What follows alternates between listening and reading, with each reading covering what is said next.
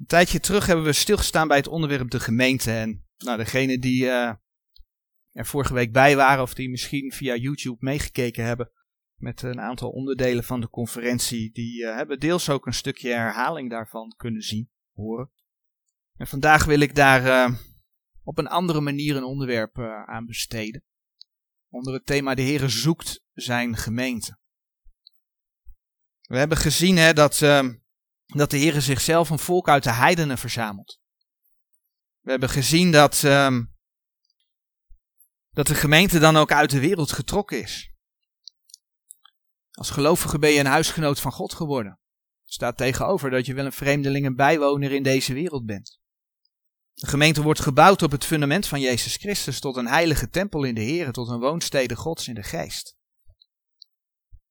En dan willen we daar vandaag dus opnieuw bij stilstaan, alleen dan vanuit het Oude Testament. En dan gaan we zo meteen Genesis 24 eh, lezen. De geschiedenis uit het Oude Testament gaan we bij stilstaan. En misschien zeg je wel, ja, hoezo vanuit het Oude Testament? Het gaat toch helemaal niet over de gemeente? Ja, maar het Oude Testament is ons wel als voorbeeld gegeven. En uh, het, het, het, Nieuwe Testament laat ook zien dat, dat het zegt dat het soms over een schaduw spreekt. Dat het Oude Testament een schaduw vooruitwerpt van hetgeen wat komen moet. Dus het Oude Testament openbaart al het een en ander over wat er komen gaat. dat het een, beeld is van iets. Soms spreekt men van type. Nou, een voorbeeld kun je vinden in Colossense 2, vers 16 en 17. Die zoeken we nog op voordat we naar Genesis 24 gaan. Colossense 2. Dat u dan niemand, vers 16 van Colossense 2, dat u dan niemand oordelen in spijs of in drank of in het stuk des feestdags of der nieuwe maan of der sabbatten, welke zijn een schaduw der toekomende dingen, maar het lichaam is van Christus.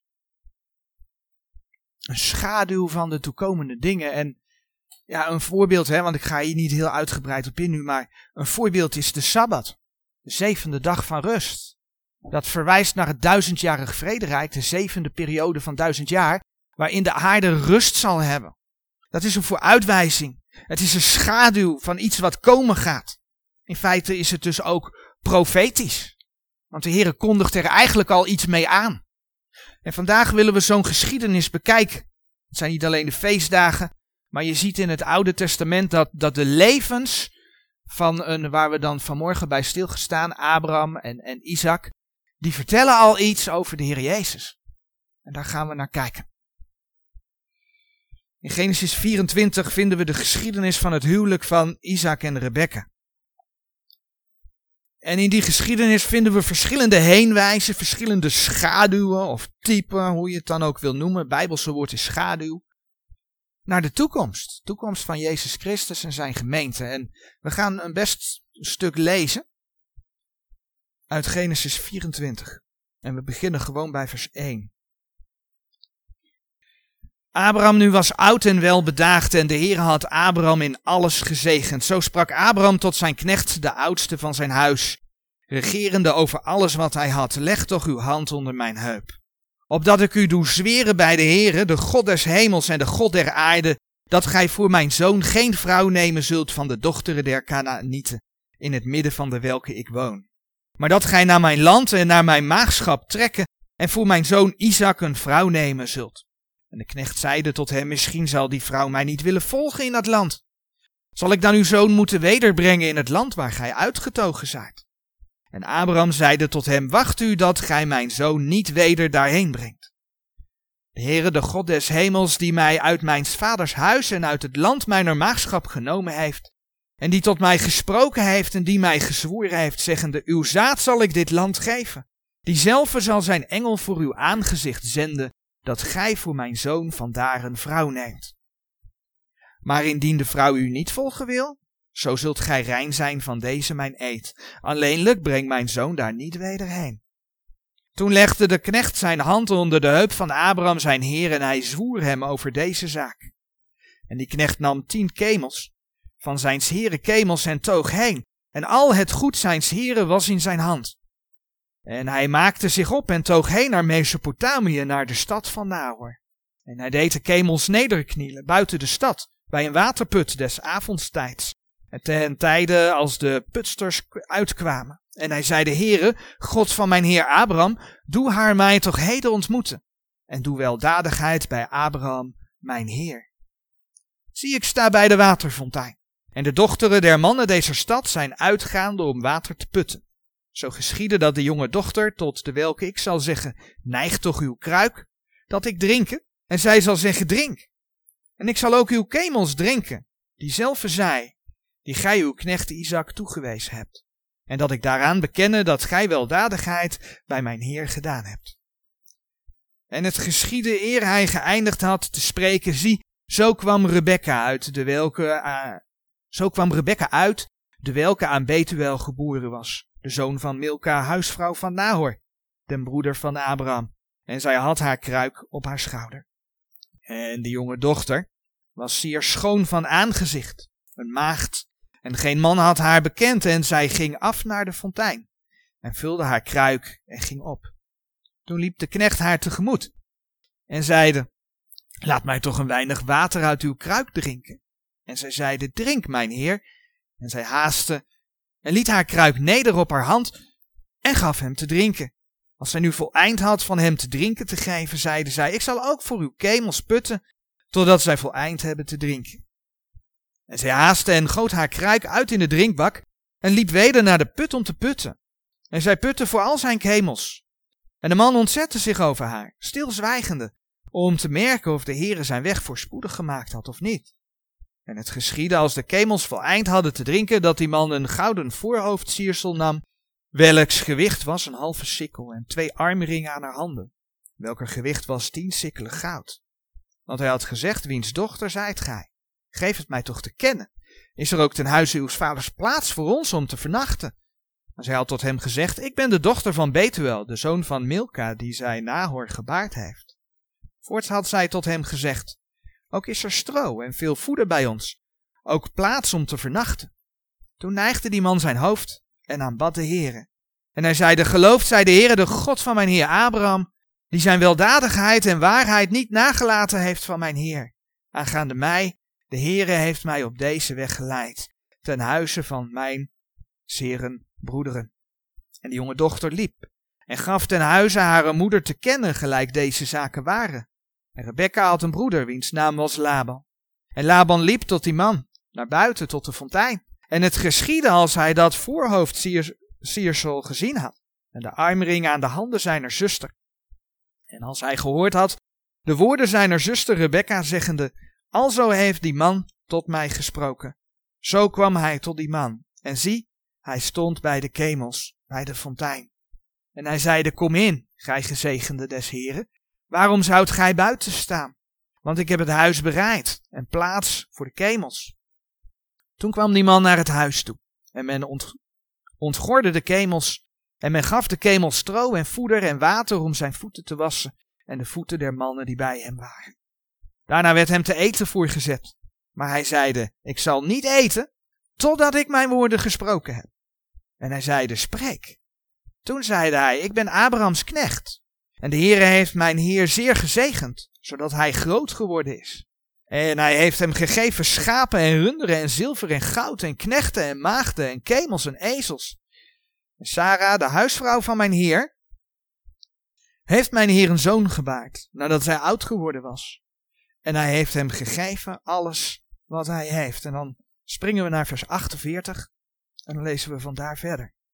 En ik neigde mijn hoofd en aanbad de Heere en ik loofde de Heere, de God van mijn Heer Abraham, die mij op de rechte weg geleid had om de dochter van de broeder van mijn Heer voor zijn zoon te nemen.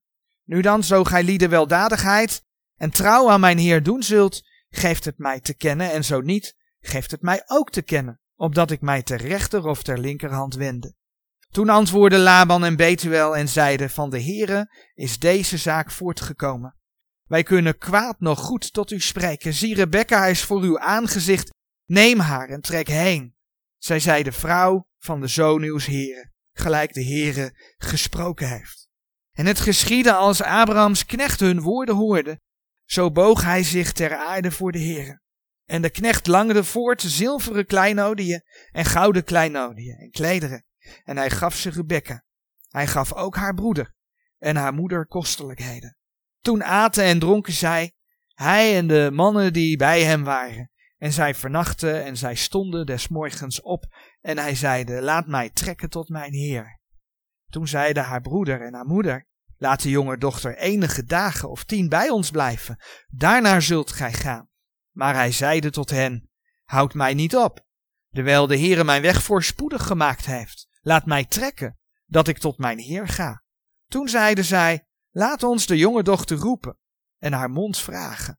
En zij riepen Rebekka en zeiden tot haar, zult gij met deze man trekken? En zij antwoordde, ik zal trekken. Toen lieten zij Rebekka, hun zuster en haar voedster trekken, met schaders Abrahams knecht en zijn mannen. En zij zegenden Rebekka en zeiden tot haar, o onze zuster, wordt gij tot duizenden miljoenen, en uw zaad bezitten de poort zijner haters. En Rebekka maakte zich op met haar jonge dochters en zij reden op kemels en volgden de man. En die knecht nam Rebekka en toog heen. Isaac nu kwam van waar men komt tot de put Lachai Roi. En hij woonde in het zuiderland. En Isaac was uitgegaan om te bidden in het veld, tegen het naken van de avond, en hij hief zijn ogen op en zag toe, en zie, de kemels kwamen. Rebecca hief ook haar ogen op en zij zag Isaac en zij viel van de kemel af. En zij zeide tot de knecht, wie is die man die ons in het veld tegemoet wandelt? En de knecht zeide, dat is mijn heer. Toen nam zij de sluier en bedekte zich. En die knecht vertelde Isaac al de zaken die hij gedaan had. En Isaac bracht haar in de tent van zijn moeder Sarah. En hij nam Rebekka en zij werd hem ter vrouw. En hij had haar lief. Alzo werd Isaac getroost na zijn moeders dood. In onder andere Genesis 22, is een klein stukje terug, lezen we wat er vooraf ging aan het huwelijk van Isaac. De Heere die Abrahams geloof op de proef stelt. En die hem de opdracht geeft om zijn zoon Isaac aan hem te offeren. Abraham was door de Heere veel nageslacht beloofd. Maar ja, Sarah en Abraham die blijven lange tijd zonder kinderen. Totdat God in Genesis 18 aan Abraham belooft dat hij over een jaar een zoon zal hebben. Nou, Isaac was die beloofde zoon, op wie de belofte van God aan Abraham verder zou rusten. Dat lees je onder andere in Genesis 17, vers, uh, vers 19 en 21. Maar dan dat offer. Abraham gehoorzaamt. Hij luistert naar wat God zegt, hoe moeilijk het ook is. Hij gehoorzaamt en, en, en Isaac gehoorzaamt ook. Hij luistert naar zijn vader. En hij moet zelf het hout voor het brandoffer dragen, staat er in Genesis 22, vers 6. En wanneer Abraham dan dat mes pakt om Isaac te doden, grijpt de Heer in. Isaac hoeft niet geofferd te worden. En God voorziet zelf in een offerlam, Genesis 22, vers 8 en 13. We zien daarin een beeld van het offer dat Heer Jezus zou gaan brengen. De vader die zijn enige geboren zoon gegeven heeft, opoffert. En bedenken we dat ter plekke? Nee, dat bedenken we niet ter plekke. Het is de schrift die dat zelf zo verklaart als we naar Hebreeën 11 gaan. Hebreeën 11 vanaf vers 17. Dan lezen we dat gewoon. Hebreeën 11 vanaf vers 17. Door het geloof heeft Abraham, als hij verzocht werd, Isaac geofferd. En hij die de belofte ontvangen had, heeft zijn enig geborene geofferd, tot de welke gezegd was, in Isaac zal u het zaad genaamd worden. Overleggende dat God machtig was hem ook uit de doden te verwekken, waaruit hij hem ook bij gelijkenis wedergekregen heeft. Zo zie je hoe het offer van Abraham heen wijst naar Gods offer, naar de opstanding al. En Abraham is daar een type, een beeld van God de Vader, en Isaac is een type, een beeld van God de Zoon. God heeft zijn zoon voor ons gegeven. En dan komen we bij die geschiedenis in Genesis 24.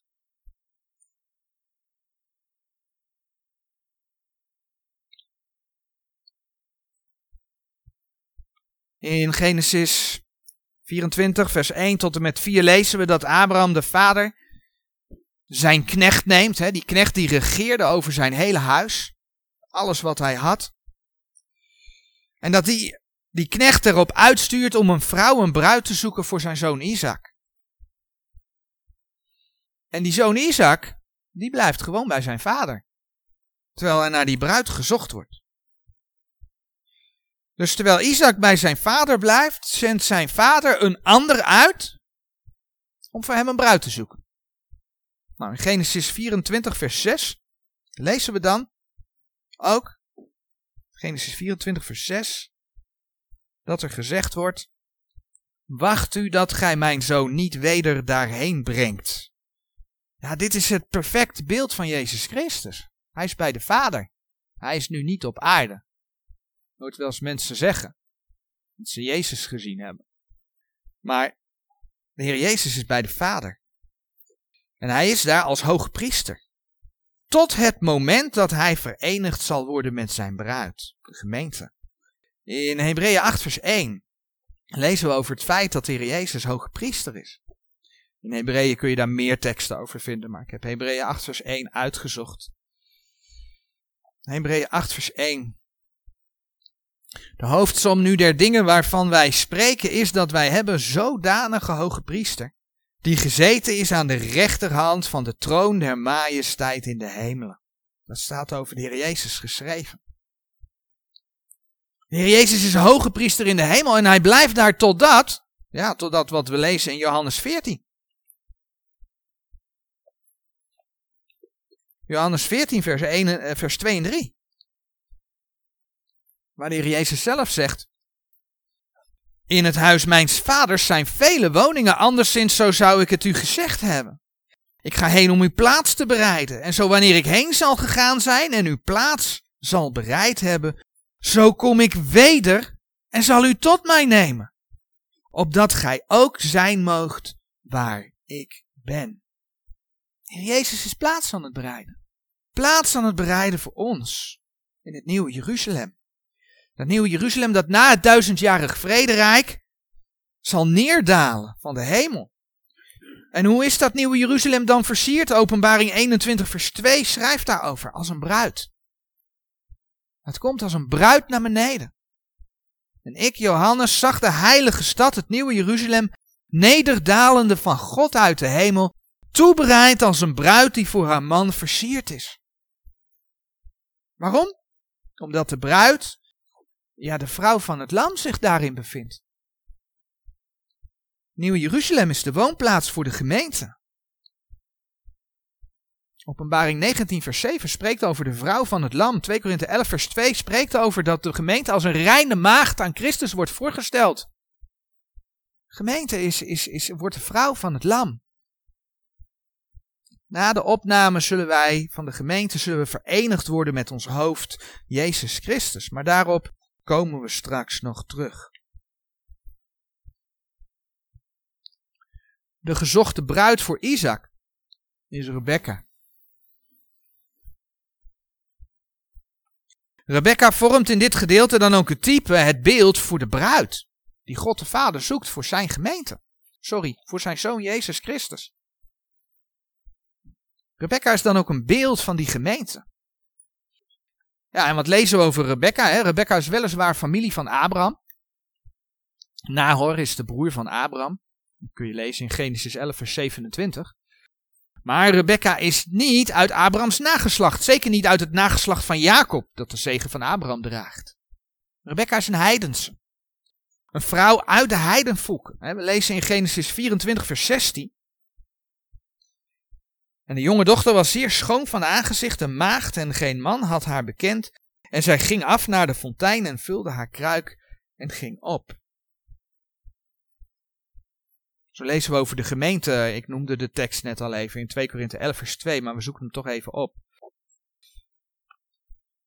2 Korinthe 11 vers 2.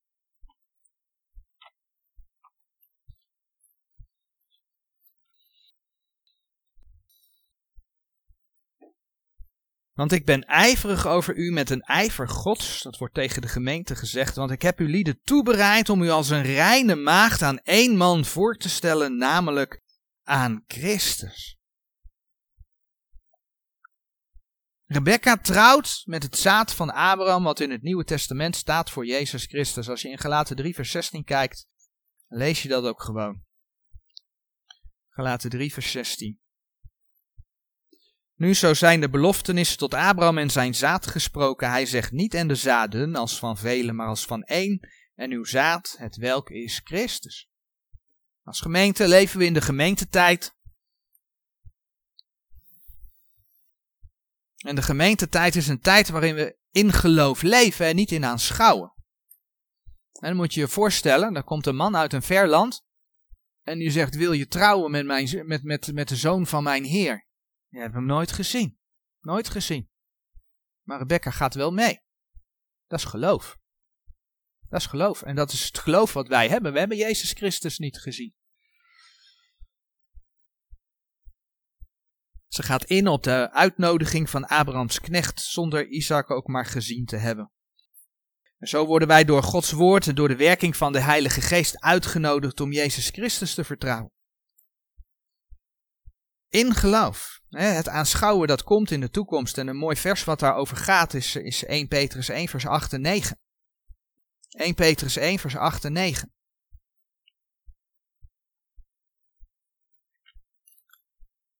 Den welke, verwijzing naar Jezus Christus, gij niet gezien hebt en nochtans lief hebt. We hebben hem niet gezien, maar we hebben hem wel lief. In de welke gij nu, hoewel hem niet ziende, maar gelovende, u verheugt met een onuitsprekelijke en heerlijke vreugde, verkrijgende het einde uws geloofs, namelijk de zaligheid der zielen. Als je die Jezus leert kennen, geeft dat vreugde. Blijdschap dat je gered bent. Dat je bij hem mag horen. Maar die knecht van Abraham, waar is hij dan een, een, een, een, een beeld van? Waar is hij een type van? Die knecht die gezonden is om de bruid Rebecca te zoeken. Nou, de naam van die knecht, die wordt in dit gedeelte niet genoemd. En ik denk dat dat een doel heeft. Ik ga straks nog verwijzen dat, dat die knecht eigenlijk alleen maar over zijn heer spreekt en niet over zichzelf. Ik denk dat dat ermee te maken heeft. Maar die knecht heeft wel een naam, dat vind je in Genesis 15 vers 2. Hij heet Eliezer. Hij heeft wel een naam, maar in dit gedeelte kom je dat niet tegen. Genesis 15 vers 2. Toen zeide Abraham, Heere, Heere, wat zult gij mij geven, daar ik zonder kinderen heen ga, en de bezorger van mijn huis is deze Damascene Eliezer. Dat is Eliezer. En die naam die betekent mijn God is hulp. Nou, weet je wat Gods woord van de Heilige Geest zegt? Dat vind je in Romeinen 8 vers 26. Romeinen 8 vers 26. En desgelijks, sorry, ik ga te snel. Romeinen 8 vers 26. En desgelijks komt ook de geest onze zwakheden mede te hulp, want wij weten niet wat wij bidden zullen gelijk het behoort, maar de geest zelf bidt voor ons met onuitsprekelijke zuchtingen. De knecht blijkt een beeld te zijn van de Heilige Geest en dat klopt, want toen de Heer Jezus naar de Vader ging, om voor ons plaats te bereiden, beloofde hij een andere trooster. Johannes 16 schrijft daarover. Johannes 16. vers uh, ehm, 7 en 8.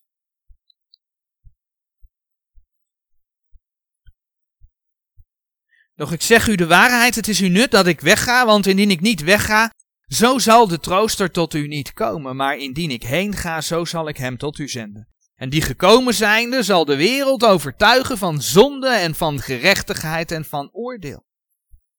Het is de Heilige Geest die de Vader in de naam van de Heer Jezus gezonden heeft. Johannes 14, vers 26. Om voor zijn zoon in deze wereld een bruid te verwerven. Hij werkt aan harten van mensen. En het mooie is dat dit vers laat zien waardoor de Heilige Geest werkt. Ik heb dat afgelopen week op de conferentie ook een keer mogen noemen. Ik, ga, ik heb het niet in de voorbereiding zitten, maar ik ga het wel herhalen. Hierin is mijn vader, even kijken, het is niet hoofdstuk 16, hoofdstuk 16, vers 8. En die gekomen zijnde zal de wereld overtuigen van zonde en van gerechtigheid en van oordeel.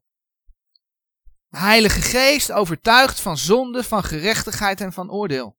Oordeel, wat houdt dat in? Dat oordeel dat houdt in dat mensen naar de hel gaan.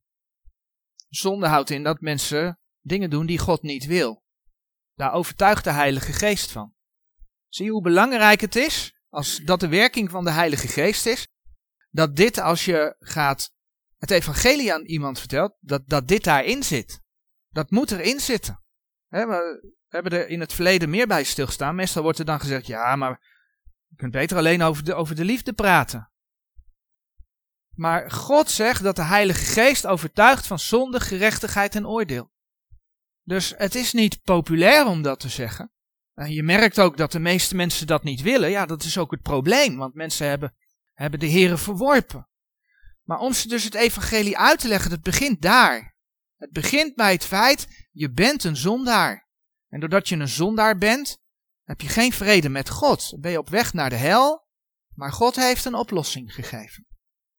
Zijn zoon Jezus Christus. Hij is voor de zonde gestorven. En hij wil dat alle mensen, want die, die, die boodschap is voor iedereen, hij wil dat alle mensen dat leren kennen. Daarom wacht hij nog steeds. 2 Petrus 3 vers 9. Maar het begint echt bij die basis. Als je die basis weglaat, Gods geest overtuigt daarvan. Abraham die stuurt zijn knecht dus uit om te zoeken naar een vrouw voor zijn zoon. En waar vindt de eerste ontmoeting plaats? Bij een waterfontein. Genesis 24 vers 13. Bij een waterfontein. Genesis 24, vers 13 zegt: Zie, ik sta bij de waterfontein. En de dochteren der mannen deze stad zijn uitgaande om water te putten. Dit doet denken aan de Heer Jezus die, die bij een fontein de Samaritaanse vrouw ontmoet. En haar te drinken vraagt. En wanneer de vrouw dan verwonderd is, hè, de Heer Jezus is een Jood, en, en dan van de Samaritaanse vrouw drinken vraagt, dan zegt de Heer Jezus hetgene in, in, in, in Johannes 4, vers 10 staat. Johannes 4, vers 10. Jezus antwoordde en zeide tot haar, Johannes 4, vers 10. Jezus antwoordde en zeide tot haar, indien gij de gave Gods kendet, en wie hij is die tot u zegt, geef mij te drinken, zo zoudt gij van hem hebben begeerd, en hij zou u levend water gegeven hebben. En dan lezen we nog vers 14. Maar zo wie gedronken zal hebben van het water dat ik hem geven zal, die zal in eeuwigheid niet dorsten, maar het water dat ik hem zal geven, zal in hem worden een fontein van water springende tot in het eeuwige leven. De ontmoeting begint bij die waterfontein. Weet je wat dat levende water is dat de Heer ons kan geven, dat Hij ons wil geven? Dat heeft te maken met het woord. De ontmoeting begint bij het woord van God, Efeze 5, vers 25 tot en met 27.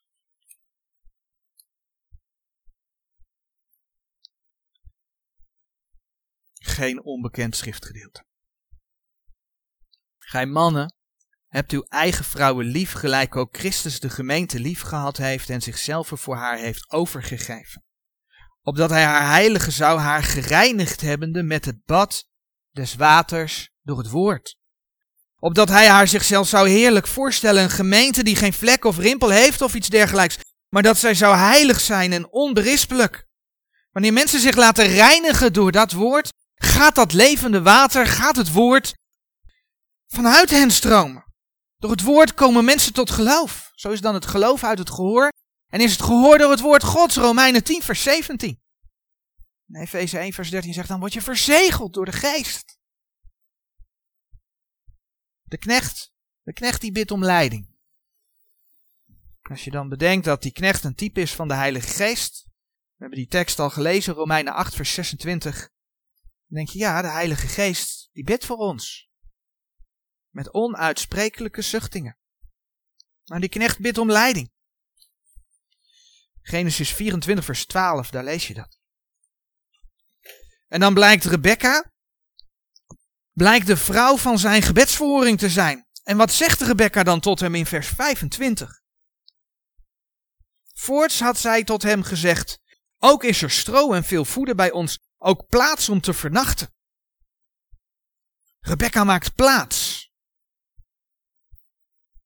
De bruid van Christus bewaart niet alleen haar reinheid voor de Here, zoals we hebben kunnen lezen in vers 16, maar ze maakt ruimte. Ruimte voor de Here. Ruimte in haar hart. Als je denkt aan de geboortegeschiedenis van de Heer Jezus, hè, dan was er geen plaats in de herberg. Daarom werd de Heer Jezus in een kribbe gelegd. Er was geen plaats. Nou, zo is het in deze wereld nog steeds. Even los van het feit dat kerstfeest en Pasen en zo eigenlijk helemaal geen christelijke feesten zijn. Maar de wereld viert wel kerstfeesten waar dan een christelijk sausje overheen is gedaan. En Pasen. Maar voor de meeste mensen is dat lekker eten. Het heeft helemaal niks met Jezus Christus te maken. Voor hem is er geen plaats. Maar de gemeente van Jezus Christus, zij die hun leven hebben overgegeven aan hem, bij hen is er plaats voor hem. Ze hebben plaats gemaakt voor de Heer Jezus Christus. En dan zegt Efeze 3, vers 17. Efeze 3, vers 17.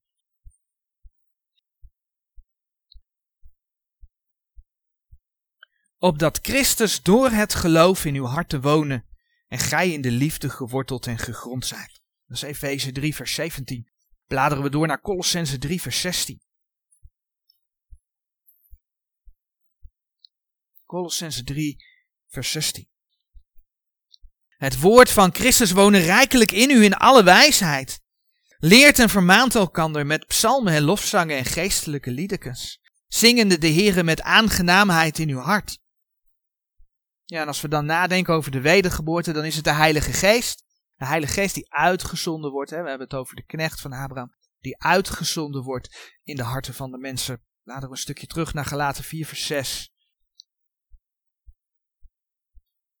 En overmits gij kinderen zijt, zo heeft God de geest zijn zoons uitgezonden in uw harten, die roept, Abba, Vader. Ik kom er zo nog op terug. De Heilige Geest wijst niet op zichzelf, dat lees je ook in dit vers. Als je de Heilige Geest in je hart hebt, dan roep je Abba, Vader.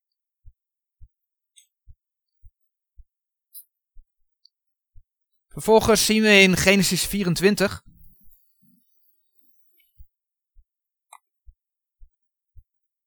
dat die knecht in het huis van de familie van Rebecca komt en hij krijgt eten aangeboden. Vers 33. Daar zegt hij, 24 vers 33, krijgt eten aangeboden en dan zegt hij, ik zal niet eten totdat ik mijn woorden gesproken heb. En hij zeide, spreek, ik zal niet eten totdat ik mijn woorden gesproken heb. Hij had een opdracht, hij had een opdracht van Abraham hij moest een bruid zoeken. Dus hij had een boodschap om te vertellen aan dat huis waar God hem gebracht had. Dan gaat hij niet eerst andere dingen doen. Nee, dan gaat hij eerst de boodschap vertellen. Hij werkt zijn opdracht af. Dat doet hij eerst. Want daar gaat het om. Het werk van de Heere, Abraham, God de Vader, Isaac, God de Zoon, de Heilige Geest, die op deze aarde door de gemeente werkt. Het werk van de Heer is belangrijk. Maar hoe zit dat bij jou? Heb je ook de Heer op de eerste plaats staan? Bid je en lees je eerst voordat je wat anders gaat doen? Wil je op een andere manier voor de zaak van de Heer iets doen? Binnen de gemeente, omdat zijn zaak belangrijk is. Wanneer die knecht dan vertelt waarvoor hij gekomen is, stelt hij zichzelf voor als de knecht van Abraham. Genesis 24, vers 34. En vervolgens zie je dat hij de hele tijd spreekt over mijn Heer. Kijk maar in vers 35. En de Heere heeft mijn Heer zeer gezegend. Hetzelfde zie je in vers 36. Hetzelfde zie je in vers 37. En hetzelfde zie je in vers 39.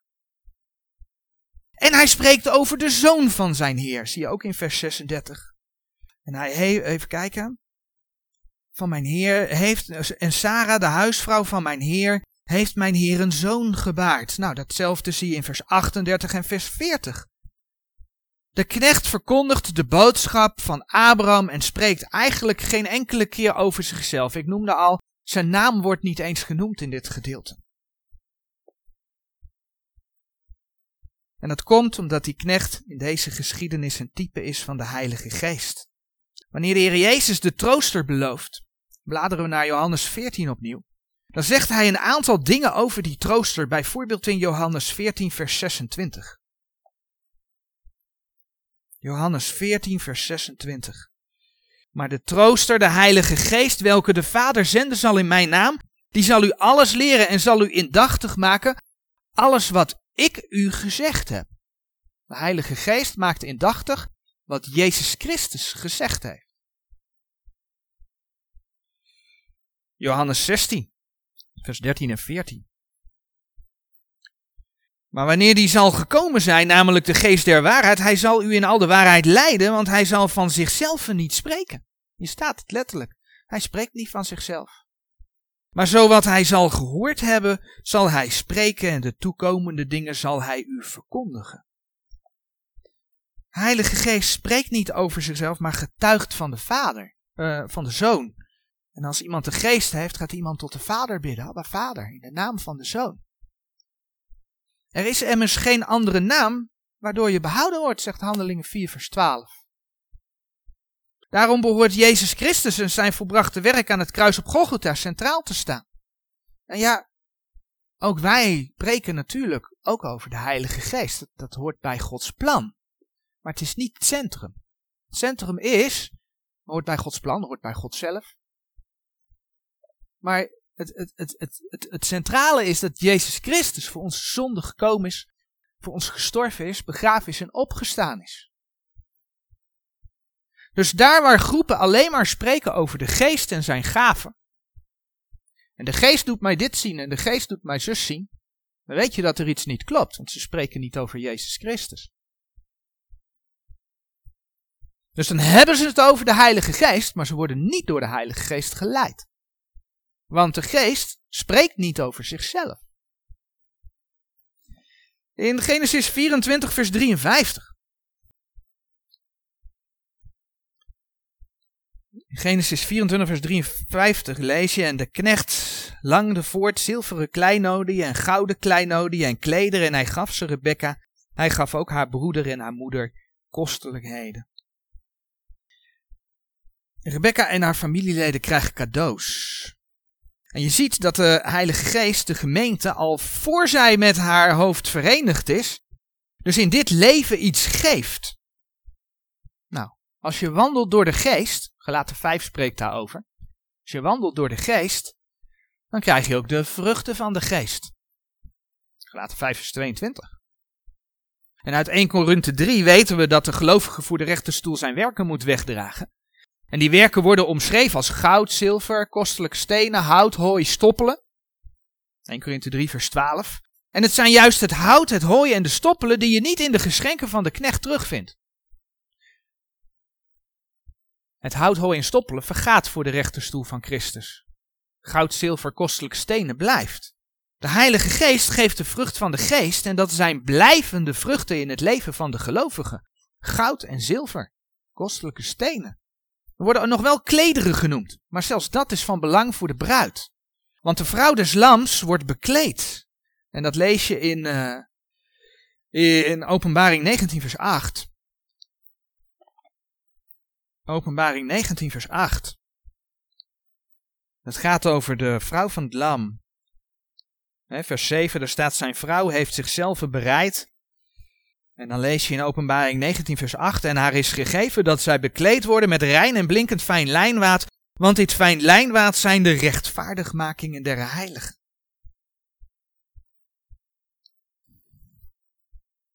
Ook blijkt uit dit gedeelte zo mooi de vrije wil. Je mag zelf kiezen. Je mag mee. Je mag ook nee zeggen. Je kunt niemand dwingen, je mag niemand dwingen. Keuze is vrij. Maar God geeft die keuze wel. Laban die vraagt of de knecht van Abraham tien dagen wil blijven. Maar de knecht geeft aan dat hij niet opgehouden wil worden en dan volgt Genesis 24 vers 57 en 58. Toen zeiden zij, laat ons de jonge dochter roepen en haar mond vragen. En zij riepen Rebecca en zeiden tot haar, zult gij met deze man trekken? En zij antwoordde, ik zal trekken. Zie je hoe belangrijk het is dat je een wilskeuze gemaakt hebt of maakt?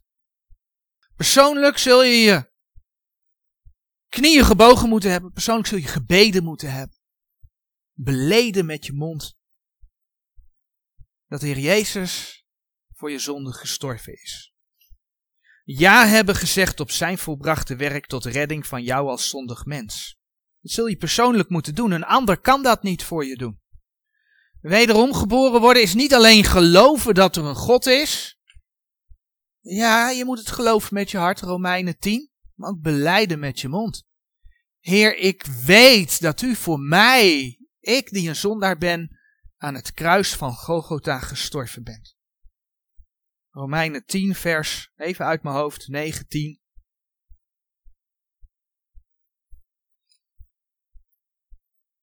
Door dat te beleiden neem je de Heer Jezus Christus aan, heb je de Heer Jezus Christus aangenomen als je dat gedaan hebt. Een mooi voorbeeld daarvan vinden we in Johannes 5, vers 39 tot en met 43.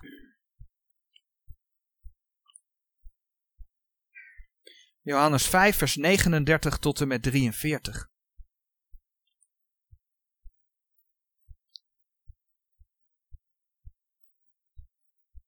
Onderzoek de schriften, want gij meent in dezelfde het eeuwige leven te hebben.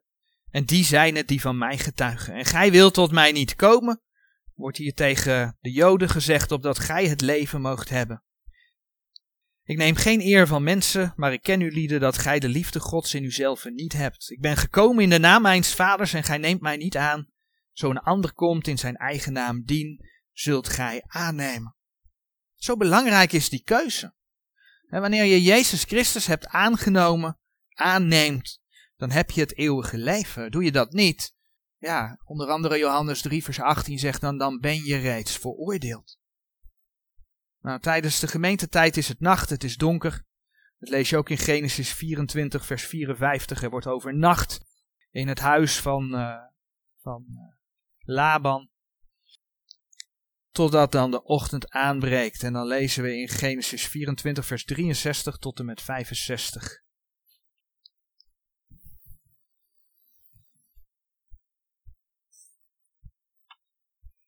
...24... Ook wel eerst nog vers 54 voorlezen. Toen aten en dronken zij, hij en de mannen die bij hem waren, en zij vernachten. En zij stonden des morgens op en hij zeide, laat mij trekken tot mijn Heer. Laat mij trekken tot mijn Heer. Voor een ieder die hem aangenomen heeft, zal straks die bazuin gaan. En ze zullen hem tegemoet gaan. Wij zullen hem tegemoet gaan, als je hem kent. En dan zeggen dus vers 63 tot 64, we vinden dat in deze geschiedenis. En Isaac was uitgegaan om te bidden in het veld tegen het naken van de avond. En hij hief zijn ogen op en zag toe en zie de kemels kwamen. Rebecca hief ook haar ogen op en zij zag Isaac en zij viel van de kemel af. Zij ging van de kameel af, betekent dat. En zij zeide tot de knecht, wie is die man die ons in het veld tegemoet wandelt? En de knecht zeide, dat is mijn heer. Toen nam zij de sluier en bedekte zich.